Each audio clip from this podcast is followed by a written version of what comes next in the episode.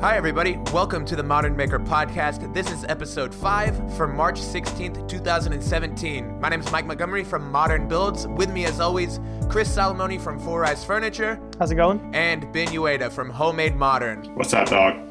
What's up, man? What's going on? What are you working on this week? I am working on the design for my tattoo. Oh, right uh, on. So a little bit different, but still is going to have a physical resultant. I've been thinking about it for quite some time, and I've wanted to have a functional tattoo that I can use as a ruler. I already kind of use my my arm and hands and fingers as a ruler. I'll be like, oh, this is like one digit from the tip of my pinky to like the first joint.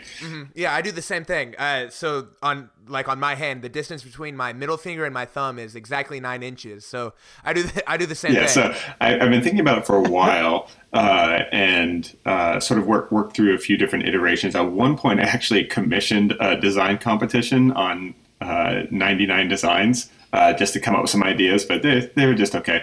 Um, and finally, sort of work through to something where it's minimal enough that I feel comfortable having it on my arm forever, but still like has enough different measurements. Uh, so I just actually posted a picture of it on Instagram, and uh, uh, now, now it's just picking uh, a tattoo artist and setting a date. Hopefully, sometime in the next three months or so. So where are you going to put it? Like on your forearm or something? Left arm, sort of from the tip of my pinky all the way to Oh, about there. the elbow. Nice. oh, there it is. I see it. Yeah. That's cool. Okay, I see. It's like yeah, it's doesn't you don't just look at it and be like, oh, that's a ruler. Yeah, I was ex- no joke. Yeah, I was sitting there like in my head, I was just picturing just like a giant like yardstick across your whole forearm, and I I didn't know how I felt. I didn't know how I felt about that. That's that's what I started with, and then I was thinking, well, I don't need to have all the measurements, but I Right. wanted to make sure that I could measure any at least inch long increments from one inch to thirteen. And then also sort of uh, using the different line thicknesses to get things like an eighth of an inch and quarter inch and stuff like that. Yeah, that's cool. But Now, I- are you sure you're done growing? I, I, I thought about it a couple of years ago, and then I actually measured the distance between like one of the moles on my forearm and like my fingertip just to see if over like a year period if it's changed, and it, it hasn't changed at all. I'm sure it'll shift about an eighth of an inch over the next 15 years, but that's fine.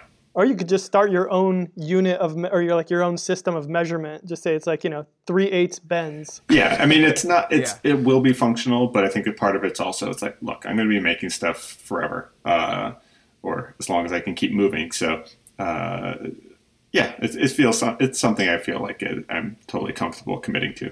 Yeah, yeah. Plus, it's just like a cool Yeah. tattoo on its own. It's got a good story behind it. So Mike, what are you working on? Uh, a couple things. I finished up the greenhouse today, which I'm really excited about. It was it was tougher than I was expecting. I kind of bit off more. Th- well, I guess I wouldn't say I bit off more than I could chew, but it was it was definitely a big bite. um, like I said last last week, that was kind of the first construction based or construction oriented project that I had done. So it definitely I learned a lot doing it, and I definitely kind of ran into some roadblocks that a lot of more experienced people probably wouldn't have. But like I said, it was a really cool experience, learning experience, and it came out really awesome. So I'm excited to get that video out and you know get see what people think.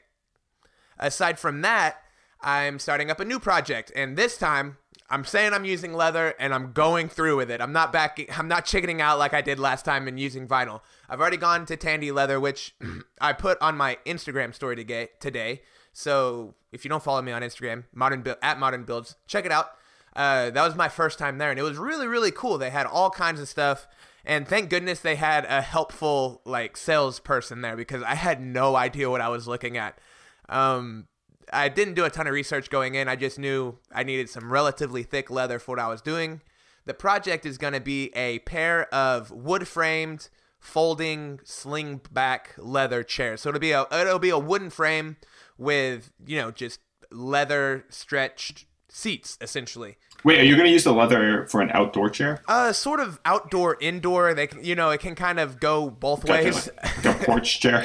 Yeah, but I got oil tanned leather, which unlike normal leather that when it gets wet and dries and hardens, the oil Yeah. tanned leather stays soft. Yeah, because what I what I found with like outdoor furniture in general is that the sun is often more damaging. UV is way more damaging than just about anything else. It just breaks everything down uh, pretty quickly. But if it's just sort of temporarily going to be in and out, that's that Right. should probably be fine. Yeah, so the uh, the whole idea is it'll be stored inside or set up inside, but if it's a nice day outside or if you're going out to the lake or going to the beach, something like that, you can bring it with you, fold it out, and you got a really cool looking and hopefully comfortable chair to kind of hang out on. So yeah, should be cool. Yeah, sounds cool. Chris, what are you doing this week?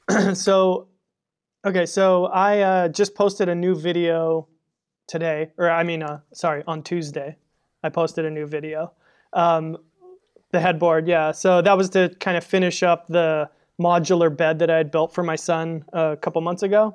So i just wanted to stick with the whole plywood modular theme. Um, it's actually a, a headboard that i had built for my wife and i probably about a year ago. A lot bigger. It was for a king size bed so it was in three different pieces but i just wanted to do one on video, so stuck with that.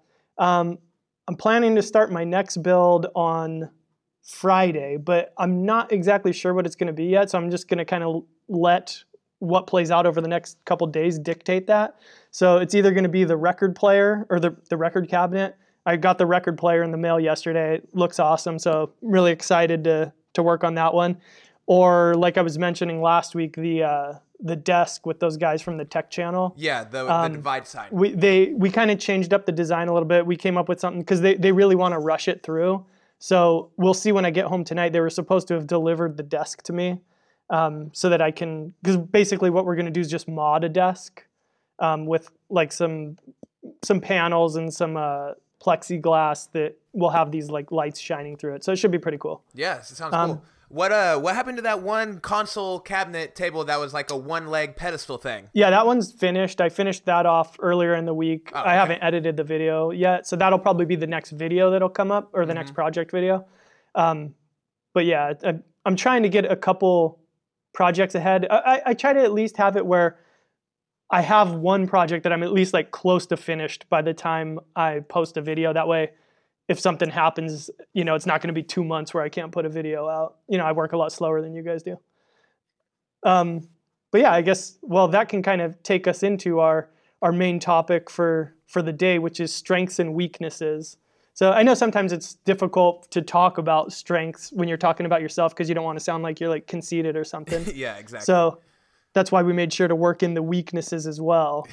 Um, I went ahead and, and came up with two strengths and two weaknesses for myself. Ooh, I like that. Yeah, But- yeah. Let's let's all do that. Let's all get two strengths, two weaknesses. That way, it kind of balances everything out a little bit. And then maybe we can chime in on, on what we think the other person's strengths are and yeah, kind of. and uh, make them feel better about their weaknesses so we can really heal during this time, guys. yeah, let's make this a growing experience. So yeah, I don't know who wants to who wants to kick it off. So I'll, I'll go first. Uh, so I think definitely strengths are I move pretty quickly. I can think of design ideas relatively fast, and then once I come up with an idea, I'm pretty decisive about going forward with it. I don't worry too much about what could go wrong. I just sort of seize an idea and go forward. And I think that comes because a lot of my inspiration doesn't come from from things that are amazing. I it's one of the things I love saying to students or other designers is when they're stuck. I say get inspired by what's terrible, because when you there's so often we when we're involved in something, whether it's woodworking or making, we look up to the people that produce works that are incredible feats of genius or craftsmanship. And I often find that while the end result can be inspiring, actually thinking about how that relates to yourself can be incredibly intimidating. Uh, one of my strengths, I think, is that I am good at looking at things that are terrible and confident enough to think I can make something less terrible. so I should totally go for it. So I tend to sort of get inspired from the from the from the bottom up rather than from the top down because that way I feel like at least I'm contributing something that's better than this other piece of crap that I saw rather than oh I'm doing a derivative knockoff of something amazing. Lot more crappy things in the world than there are great things. That's exactly true, right? And I started thinking that way when I was doing architecture because with architecture, I mean, there's so many just boring suburban houses that are the same. And it's actually really rare that you see an incredible feat of building design or architecture, unless you live in, you know, like a like a major city. Um, so I think it's much easier to sort of look around and get inspired by what's terrible. So that's that's what I think the sort of first strength is. Is sort of I'm decisive. I move really quickly, and I think that comes from sort of trying to get inspired by things that are just not great. And we're surrounded by the banal and mundane and boring. So I also find that that's kind of a nice uh, uh, uh, uh, motivation to try to just make things that are just a little bit better, add a little bit more design and style to, to everyday life. Um, weaknesses are that uh, they're sort of the polar opposite or the sort of yin or yang to the strengths. Uh, because I move quick, I am often sloppy. I get a lot of criticisms for using hot glue guns and just sort of slapping things together and relying on sort of proportions and general design aesthetic to make, you know, relatively mediocre craftsmanship still look pretty decent. Um, that it, it, has never really bothered me that much because I think it's because I've always thought of myself as more of a designer and less as a maker or less as a craftsman, uh, where my identity is more in getting other people to take the same basic ideas and reiterate them, and hopefully, probably even with better craftsmanship. So it's a weakness that I probably haven't addressed because it doesn't really it never it never hits like a personal nerve when I when I see that in the comment sections. Um, but I think the thing to that I need to be careful with that sort of weakness is that I don't just resign myself to that because just because that's the tendency and the pattern and probably my preference, it doesn't mean I should build a you know set of boundaries that limits me from occasionally doing something that might surprise myself. So, for example, like the the spiral staircase is a great example where it was a bigger project than what I normally do. It was a much more audacious project. It wasn't something I could just whip out really fast. Um, but the outcome was spectacular, yeah, and no it wasn't just satisfying for me. It was actually a really huge boost to all the sort of business related design things that I'm doing. Uh, so it, it, it's such a fine line. Like I don't want to beat myself up over my weaknesses because being in sort of a negative, depressed state isn't a great way to be productive. Um, but occasionally, I, I, feel like it is important for me to sort of reach out and try to stretch those limits. It's one of the reasons why I'm really grateful to have uh, my sister Jessie as like a business partner who works with me because she is much more meticulous. And every once in a while, she'll be like, "I'll be like, can I just get away with this? And I'll be sort of talking about a shortcut that's I think is pretty clever, and she'll push back a little bit and say, you know what, just just do it the right way. Yeah. Take the time, refine it a little bit uh, before you just put it out there.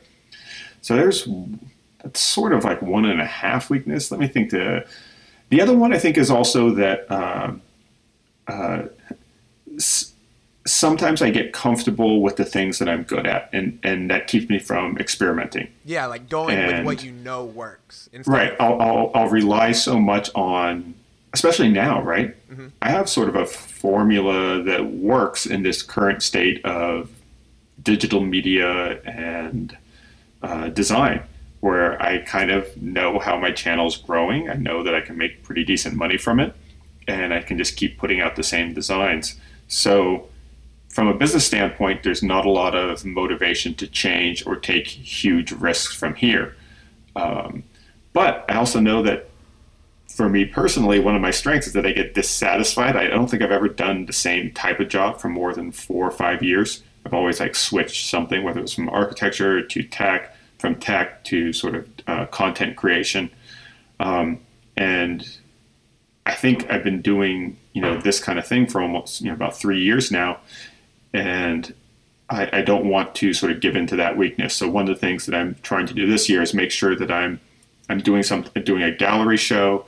I'm going to be doing probably a couple of them this year, and start trying a few things like installation art that are kind of a little bit different from what I normally do to kind of stretch out and make sure I don't get too complacent. Right. Okay, so kind of, I guess, going down that rabbit hole further, you say you've been doing homemade modern for three, four years.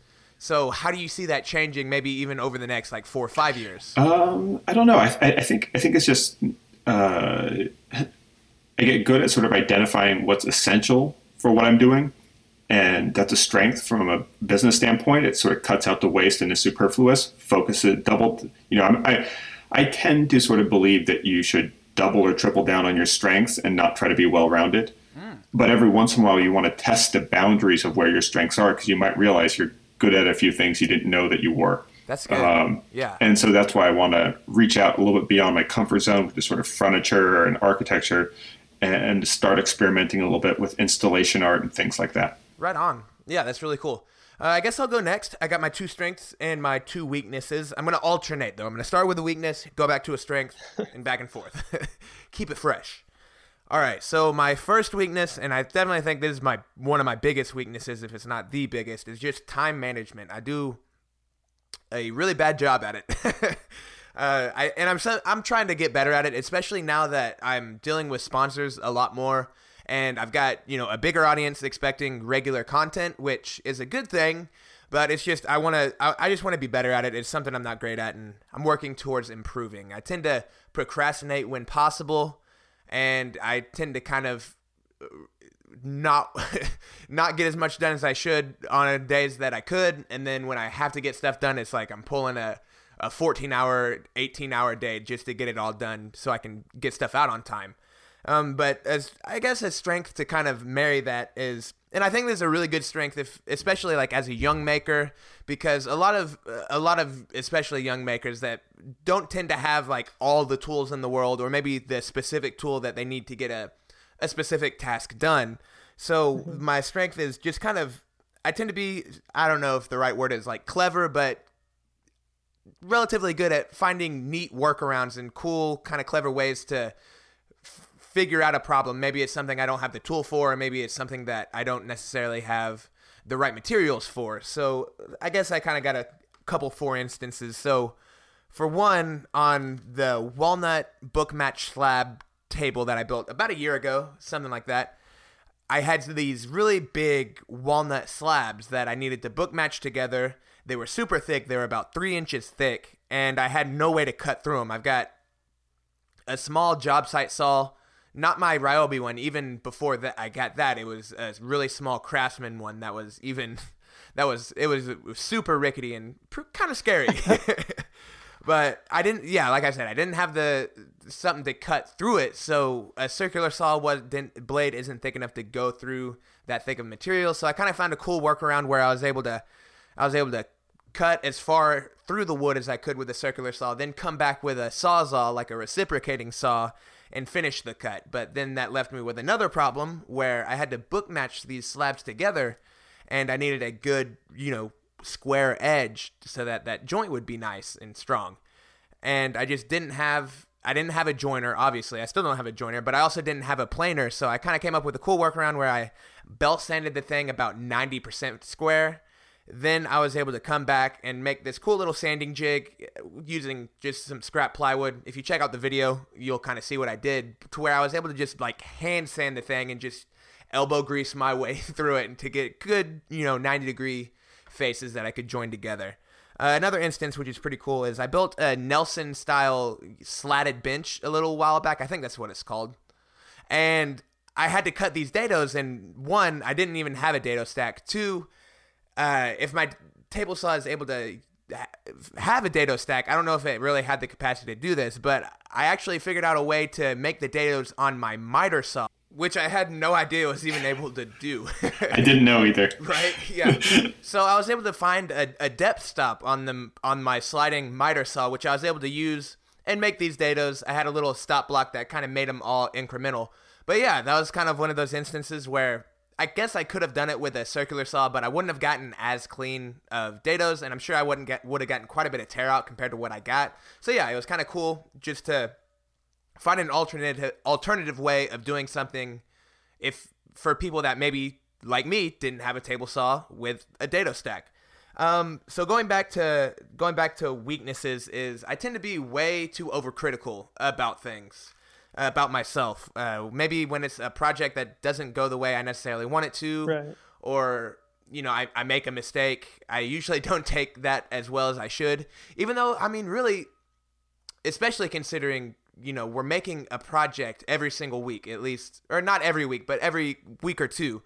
And really we're prototyping. Mistakes should really be expected along the way. Yeah, I think that that's I think that's probably one of the main misconceptions that viewers have when they watch us is that they really do think these are like things that we've built several times and Right. really spent several weeks or months planning everything out. And so you'll get a lot of comments where it's like, "Hey, did you think about this?" And it's usually like, "No, I didn't." yeah, exactly. So Right. So if you know, if we were building things, you know, to be manufactured, of course yeah. we'd be making multiple iterations and we would be making a lot less mistakes. But while I'm while I'm building a project, I'm already I've already got my wheels turning thinking about the next project. And that kind yeah. of not forces me, but it, it kind of lends itself to creating more errors. So I just right. need to take each mistake or each quote unquote failure with stride and figure out what I can learn from it and try and grow from that. Um, and then my my final strength, which I think is big, and I think something that quite a few people that I hear from, I don't know if they lack it or maybe they're just kind of being, you know, trying not to sound too boasty or too too braggadocious. Um, it's just being confident and really digging what I'm making. Like I'm, I, I think what I make is really cool uh, for the most part. Of course, there's always going to be those failures along the way, but for the most part, I really like what I'm building, and I think it's not the best in the world, of course, but I think it's really cool.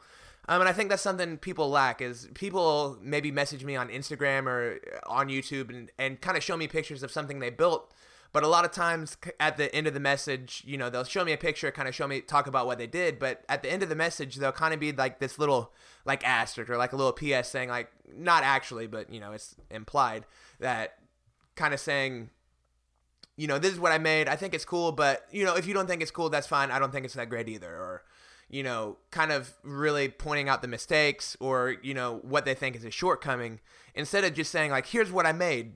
I think it's dope uh, what do you think about it? You know, I think it's important to think what you make is cool because it is cool. It's something you made with your own hands. It's something that whether you designed it or you're basing it off of a different design, regardless, it's it's your piece. It's what you make. So be proud of that. Yeah, I mean Go ahead. If I that is like that's a really good point. I think that um you have to kind of be able to when you finish up a project be able to look at it and get that satisfaction from it. Yeah like even if you're not just like crazy like this is so awesome i'm the greatest designer ever whatever you should at least be able to look at it and and just say like wow hey look at what i accomplished. There was nothing there and now there's something. Exactly. You should at least take pride in that and you kind of need that to encourage yourself to want to build something else. That's kind of what i was talking about uh, a couple videos ago where i was talking about woodworking as a hobby where it's like not fun in the traditional sense of like you know you're out there and you got a big smile on your face the whole time. Right. It's really you know it is work. It's work while you're out there doing it. Mm-hmm. but it's that feeling of accomplishment after. That's like the fun part of it. Right. No i i, I think it, emotional momentum is really important for especially for being prolific and to encourage you to make more which is how you end up learning learning more. Celebrate those things. It's not conceited at all to be like oh, I really like the way this piece turned out. It looks great. I want to share it with people. No, no, no. That's that's incredibly important. What that's doing is it's it's recording like a positive end, which which creates a feedback loop, which makes you want to get back into the shop and experiment more.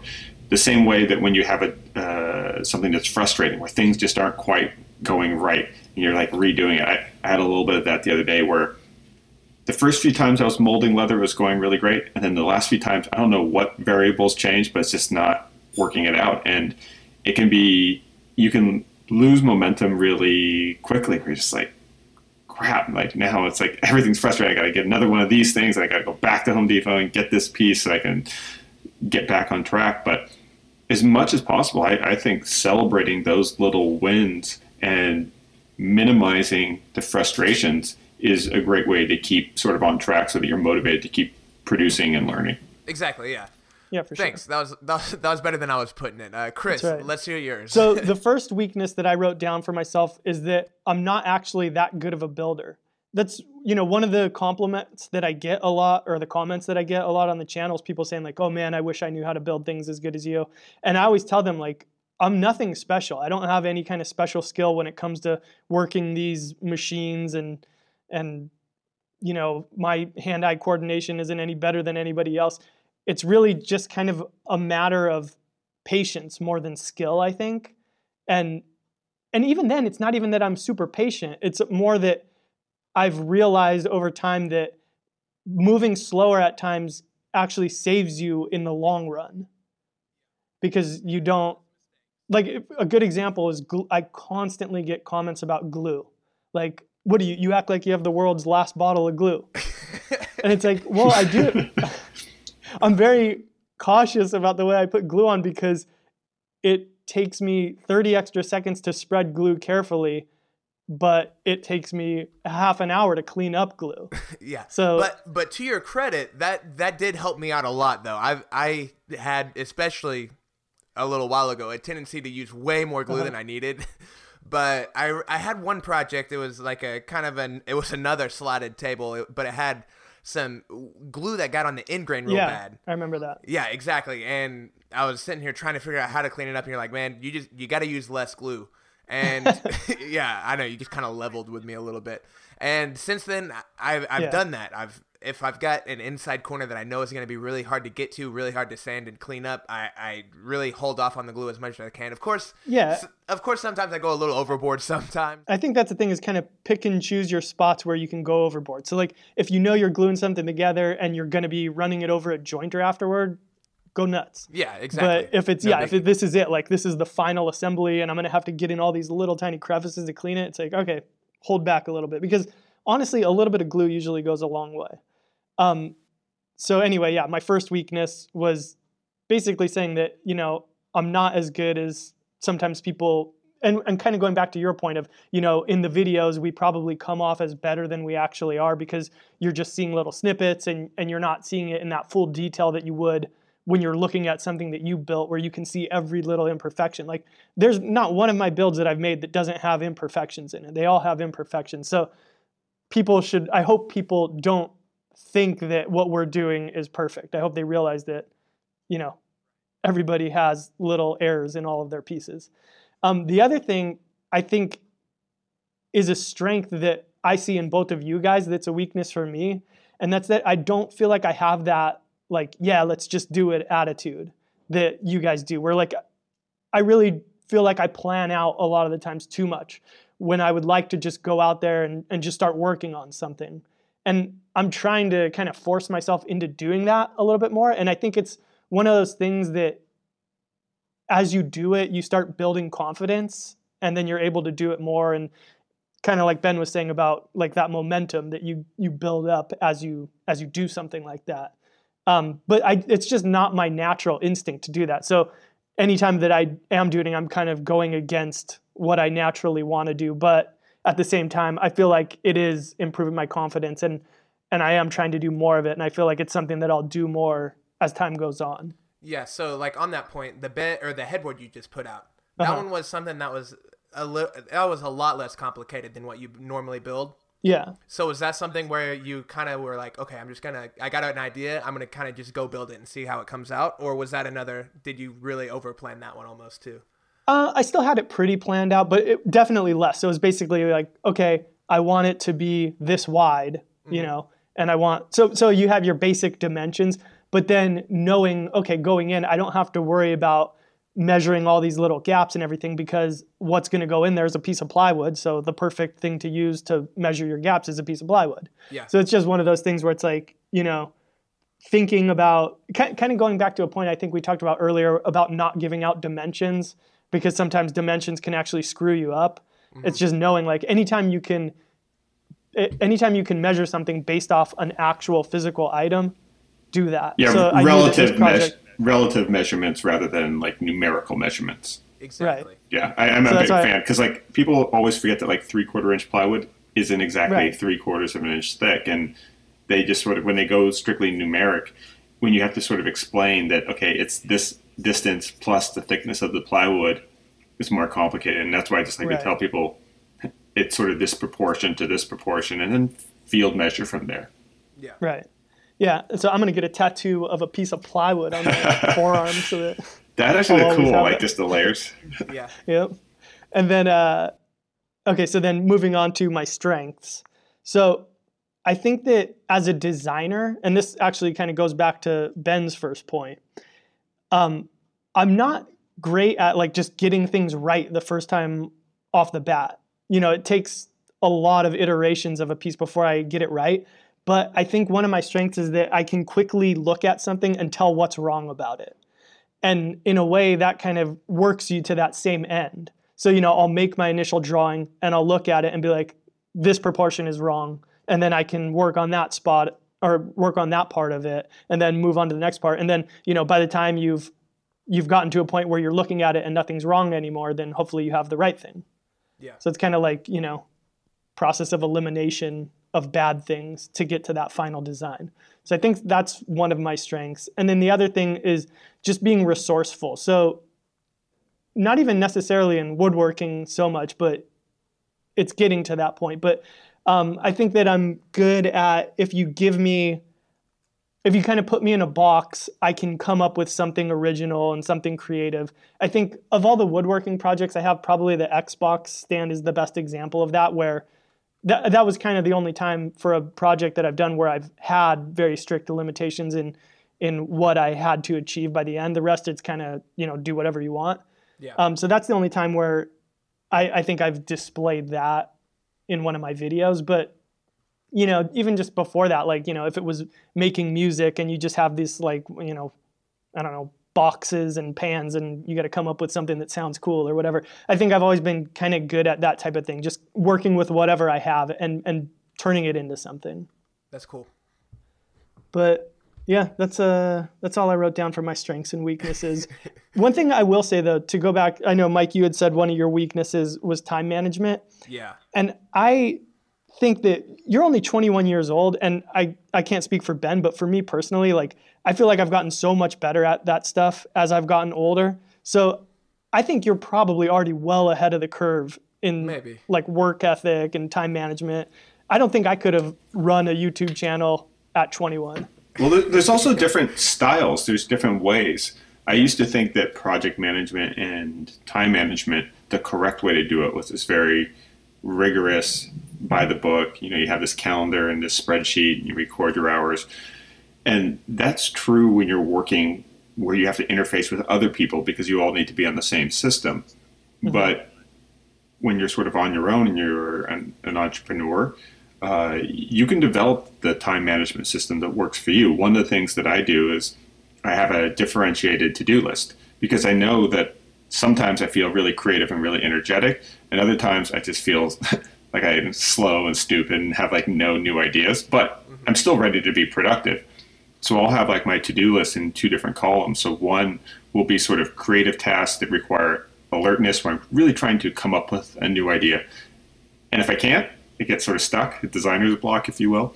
Uh, then I move right to the other column, which just says, okay, might as well go do some sanding or edit this video or things that I could pretty much do half asleep or drunk or whatever. Right. Uh, right. So it's like, that's not the type of time management that I would ever manage employees with for my architecture firms or my other stuff. But I can, now that it's me and just a few compadres in this sort of small endeavor, I can tailor it to what works well for me. Um, so yeah, uh, you know, it, it might not be the most orthodox way, but you seem to be pretty productive in terms of producing out content. So Yeah, I guess I, the one of the reasons it kind of came up to me, I guess, especially was because I'm building this greenhouse, and I am kind of, I kind of do, I kind of do it like what you were talking about, where I just kind of, if I if I'm feeling like sitting down at the computer for a few hours at a time and getting a lot of stuff done, I'll do that. Or if I'm feeling like going out to the shop for a while, I'll do that, which is fine when you can be out in the shop until like two in the morning and making noise you know, and you have lights. But I've been working on this greenhouse where I've got a window from like, you know, eight in the morning to six at night. And I keep finding myself ready to, you know, ready to go basically start building for the day at noon. And then I'm, and then when night comes around and it's dark, I'm like, crap, where did the day go? And it's normally because, you know, once it gets dark, who cares? Flip the lights on and keep going. But with this, I've, I've been finding myself like running out of time too much.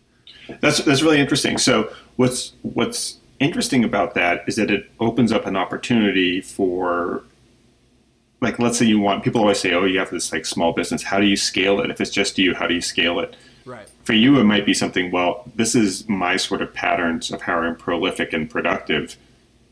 So I need to sort of have a more flexible environment that's ready for me to build whenever.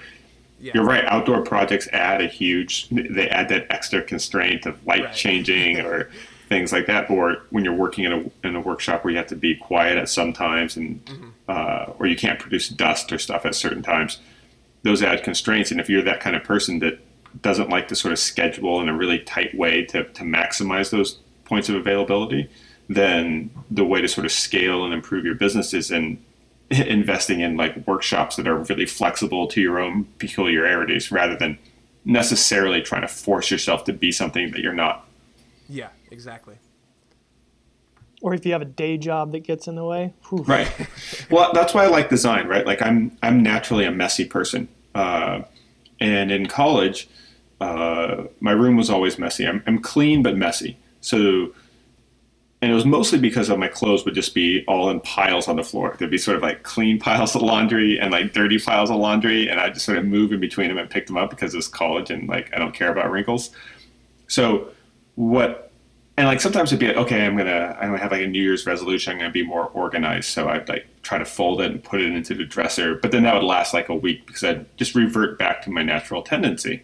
So what I did was I designed this giant uh, like dresser where whole laundry baskets could slide into the dresser like giant drawers. So it's this big dresser with six drawers that were full size laundry baskets for each drawer. So I had three white ones and three black ones. The black ones were for dirty, and the white ones uh, were for clean clothes. So it was still just as simple. The clothes were staying in piles, but they're staying in piles now in the laundry baskets in the drawer. Right. And I was able to, to design a system that worked with my natural messiness and therefore become cleaner rather than trying to like you know have some epiphany and go see a Tony Robbins thing and then be more disciplined and no I just designed a solution that worked for my sort of level you just of played your strengths. Right. Right. The whole episode right there. Yeah. Take yeah take one of your weaknesses and make it into a pile of dirty laundry. Exactly. Yeah. Chris Right, so- we got a hypothetical right? We got one okay I'm right. ready for it. All right let me does let it me does it involve fighting more bears? No this time it's a crocodile. Okay. Okay great. Oh I'm Okay. ready for this one. No um, no more fighting in this one hopefully. So here's the situation. So let's say you have one weekend to produce a piece of furniture of your choosing whatever you want and to give you some motivation let's say that at the end of the weekend you're going to show it to a, a panel of judges. They're not going to know how you made it. All they're going to do is they're just going to see your piece and you know if they all love it and you can impress them they're going to give you a million bucks. So you're you're really working your hardest to try to impress these judges. Mm-hmm. So you have two choices. You can either do everything on your own but you can only use a drill and screws a circular saw. I'm going to add in a speed square. Do we get a pocket hole jig? No. Oh but you can make your own jigs. You can make your own jigs okay let's okay. say you can make your own jigs so, all you have drill is circular saw and speed square and sanders and sanders Yeah. That's all you have. So that's option A. Or you can have access to a dream shop. Every tool you could imagine, except for things that are automated like a CNC machine. But you can't touch any of the machinery. And you're going to be given a stranger who's of average intelligence, average skill, who's never built anything before, though. And you have to basically talk them and walk them through everything without touching it. can we show can we model it You mean like well drawings actually and stuff? I don't even want to say that uh, yeah I guess with drawings and Yeah, stuff, you could do that. You can you can model things. You just all the only thing you can't do is you just can't touch any of the tools or touch Yeah. any of the work pieces. okay yeah So so there's what I think would produce a better piece so I'll go first okay I think I could, if I was really wanted to win the competition, I would 3D model something and use my That's sort of what- background as a designer to to design something really cool in 3D modeling software, break it down into pieces, and create IKEA-like step-by-step instructional drawings to give to that person. Um, still, it would be about designing not the, again, it would be like telling someone how to cook their first meal. I wouldn't try to give them a recipe for a souffle or something really complicated. It'd be something really simple like steaks and greens and some rice or something. Um, so that's what I'd probably do if I really wanted to win the competition. But I think it'd be more fun to just try to do it with the drill and the circular saw. Yeah. I would I would have to go with the drill and circular saw just because I don't I can't model it like I don't know how.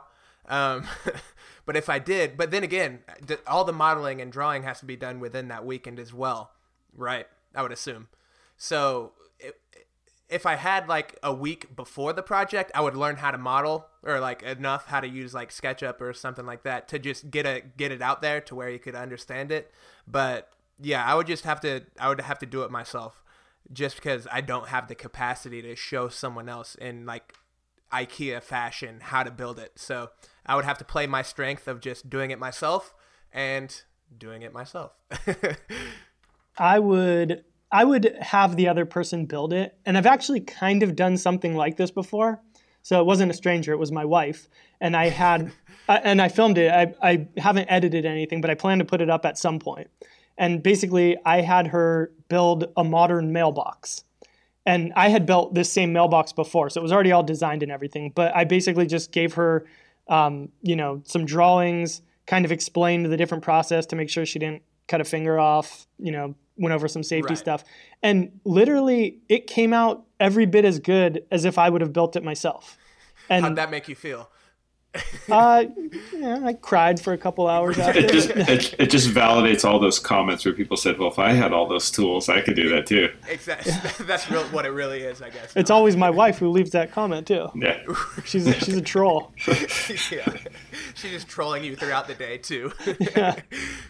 No, but seriously, yeah, it came out just as good. Now, I wouldn't go, I, I probably wouldn't have her build like the Bad Larry or something for the weekend project. I would try to come up with a design that doesn't have too many crazy techniques in it. But I think that I think that you would open up a lot of possibilities um, by doing that and having access to all those tools that you wouldn't. But yeah. to go back to the other point, it would be kind of fun to do the So my Yeah. question is this: you you mentioned like not being able to do the bad Larry, but do you think you could do the bad Larry with just those tools?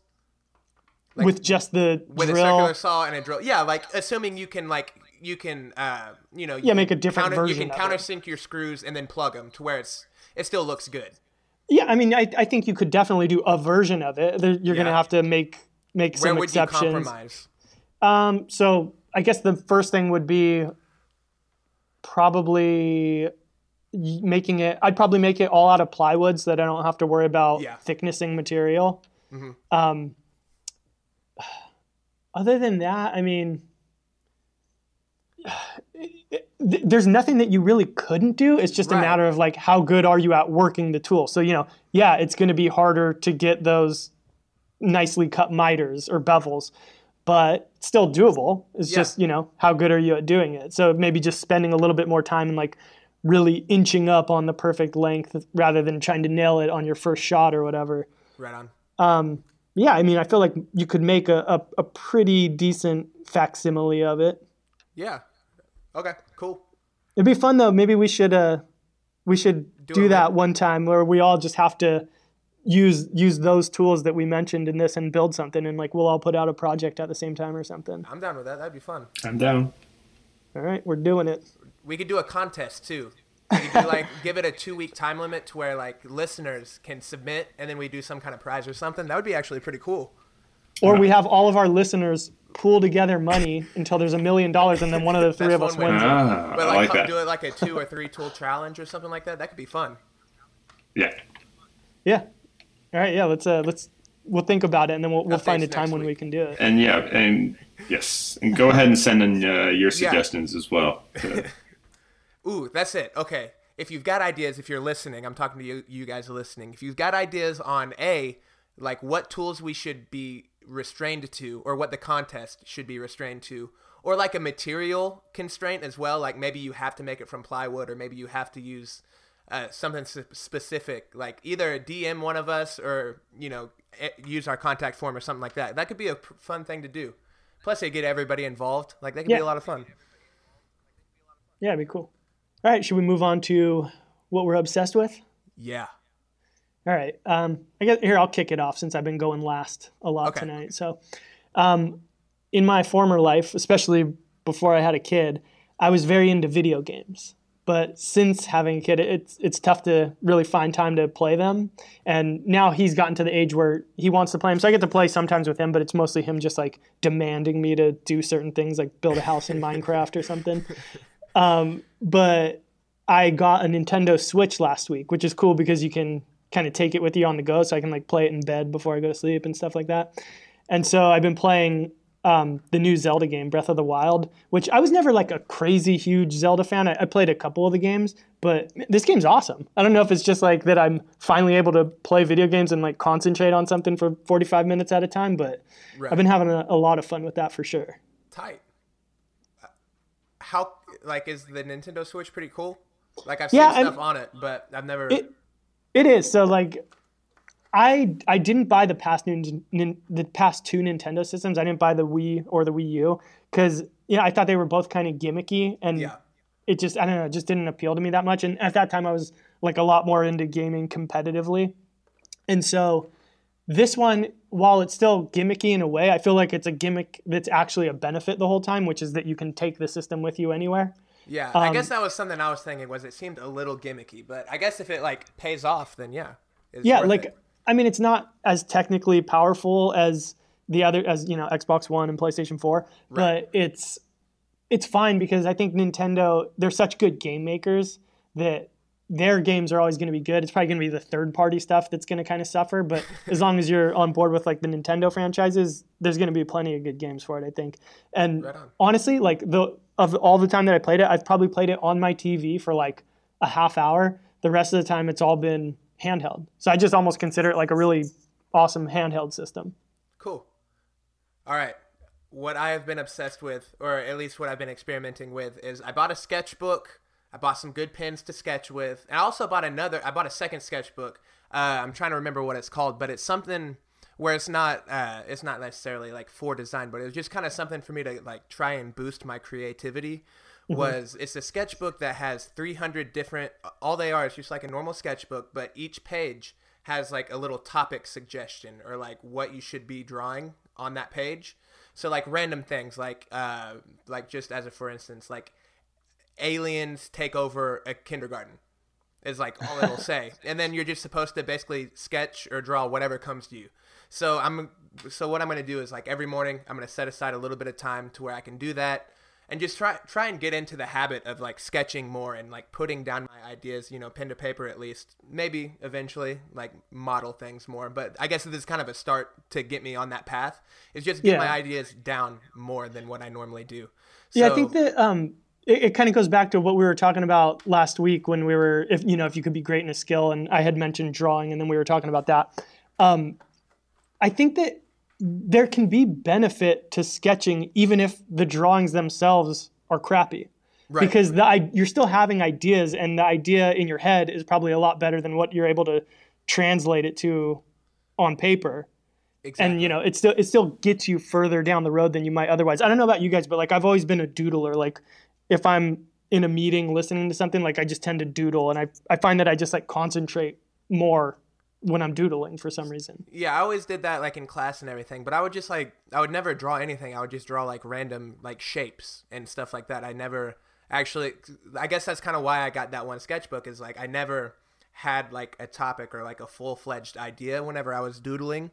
So mm-hmm. hopefully I'm going to try and like center myself a little more and like try and stay on task with it almost.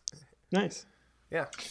And for me, I'm currently obsessed with looking at a lot of images of tattoo and line art on Instagram and Pinterest, uh, yep. trying to figure out uh, what artists I'm going to use for, for my ink work.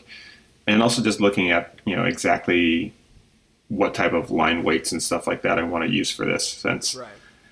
It is going to be permanent. You know, this is like the one time where I, I just can't go fast. So oh, this looks good. Okay, do it. So uh, it's now it's like the final part of really thinking like because it's such a big difference whether you know a line isn't a line.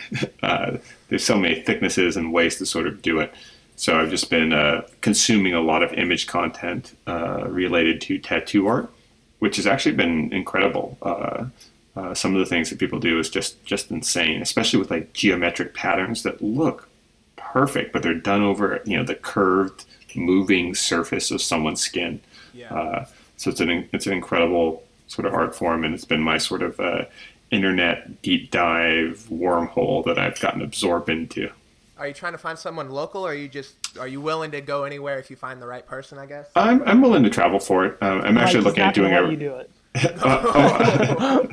yeah, no, it's like a experimentation. yeah, Yeah, you, can, you can use the gonna turbo. doodle on somewhere ya? like maybe maybe Oklahoma City, just as a for instance, just Yeah. curious. Well, I, I will be doing a road trip across the country relatively soon, so I might Ooh, I might do it on there.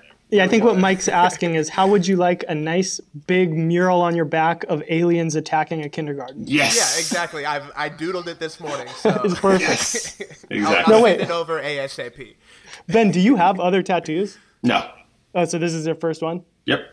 Yeah, see, I don't have any because I've always said like I don't I don't feel like I love anything enough to get Yeah. a tattoo. But I know Mike, you have some, right? I have a couple, yeah, but I don't know. I kind of I was like I jumped the gun a little bit. Uh-huh. Like I was 18, and I'm like, hell yeah, let's get some tattoos. Let's just get that dolphin on my lower back and call it a day. yeah, but yeah, I I, I want to get some more. It's just one of those things where it's it's. I don't know. Before it was like while I was in school, it was like I didn't have money for tattoos if I wanted them. But I guess now I could get one if I wanted. It just the inspiration hasn't really struck me for one. So, and I don't want to like Well, force it. You know, modern modern maker podcast logo. Hello. just Get a big it. YouTube play button on your forehead. right. well, on that note. yeah, let's wrap this up. This is get, this is digressing so quickly. All right.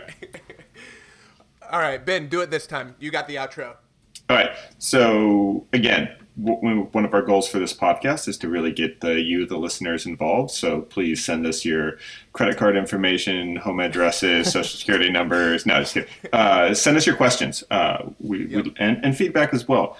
Please leave reviews for us. Um, uh, I guarantee you, if if you ask a question as a review on iTunes, I will answer it. We, we need those reviews. Uh, we're excited about this podcast. We've had a great response so far. So thank you so much to all of you that have downloaded, listened, and or shared it. That is awesome. It's we're we're definitely blown away. Uh, we weren't expecting this kind of response, particularly because we haven't had a chance to sort of plug this on our, our YouTube channels yet. Um, so thank you. Um, so if you have questions, either go to iTunes and ask them in the review, send us a DM, or go to our website. Mike, what's the URL? www. dot Oh man, modern, I, don't know, I don't know if it has this the at the beginning or not. I think it's just modernmakerpodcast.com. There's no Yeah. the. Okay. All right, do it again. Oh, but you know something I did figure out is I figured out how people can submit voice like or like voice memo questions. What is this? The Yeah, yeah. future? Yeah, it is here and now. Well, it, it will be when people listen. It'll be Thursday. Oh wow! Uh, it's true. okay, so the the quick little piece of it. I'm just gonna give you a the quick instructions here, at least for uh, like iPhones. I don't know about you know an Android device. I'm sure it's something really similar though. So if you go to your voice memo app and you just record a voice memo, you have the option to share. It'll be just a little tab in like the bottom left or the bottom right corner. So you'll click that, and then you can share it either through you know text message, social media apps, but you can choose uh, email. And if your email is connected to your phone, which it should be, um, you can just send it through email, and you'll send it to you know you'll send it to modernmakerpodcast at gmail.com. That'll that'll put it in our inbox, and we'll see it, and we'll play it back so long as it's a, a good message and relates to the to the podcast in some way. and it's only mildly full of profanity. Right. So yeah. let's just make step one to that whole thing. Go to the Apple store, buy an iPhone, and then there you go from there. Yeah. Exactly. Easy. By the way, this podcast is sponsored by Apple. No. right. Just joking. It's not. Yeah, it's not. Okay, yeah, and I guess I'll, I'll wrap up the rest of this. Uh, send us a review, send us a rating. Don't forget to subscribe if you're not already, as well as just subscribe to us individually. If if you're listening to the podcast and you didn't know all three of us on an individual level, maybe you came from Chris, maybe you came from B- Ben, maybe you came from me. Uh, check out the rest of us on YouTube, of course, but maybe on other social medias. Chris, where are you? The best way to find me is to go to foureyesfurniture.com. And from there, there'll be links to my YouTube, to my Instagram. Uh, those are probably the two main places. I, I have the other ones, but I don't check them as often. Um, so, yeah, those are the best two places to find me. And then second question. Yeah. What video should they watch first? I would say start off with that bench video. Just joking. No, we talked about that last week. No, I, I, think Bad Larry's a good place to start. That's the uh, trapezoidal looking one, or maybe the Xbox one. Whatever looks cool to you, whatever looks cool in the thumbnail, start there. All right, same thing, Ben. Where where are they going to find you, and what should they watch first? Uh, just go to homemade-modern.com. That's the website. All the links to my social media are on there. And if you're going to watch something first, I would watch the a recent video, the Zigzag Sofa. Ooh, it's a relative. A it's a relatively easy project. Um, it's really useful. It's modern. It has dual functions, and you can make it with a circular saw, a drill, and a sander. Yay! yeah, one exactly. step ahead you of already, us. Here. Yeah, you already did the the two three tool challenge. So and your sister did it. Yeah. yeah. Okay. Um, and then I am at Modern Builds on Instagram. Find me on YouTube, Google, just Google Modern Builds. And then my video I would suggest, which is a relatively recent one as well, is I made the title of it is called DIY Mid Century Modern Sliding Barn Door. I think it came out really cool. Plus, uh, I, I, wish it got more views than it did. So let's let's bump it over hundred thousand views. Yeah. All right. So yeah, thank you guys so much for listening. Uh, I hope you're enjoying it. Don't forget to shoot us any questions, comments, or topic suggestions. And we'll see you next week on the Modern Maker Podcast. See ya. Later. Later. Bye.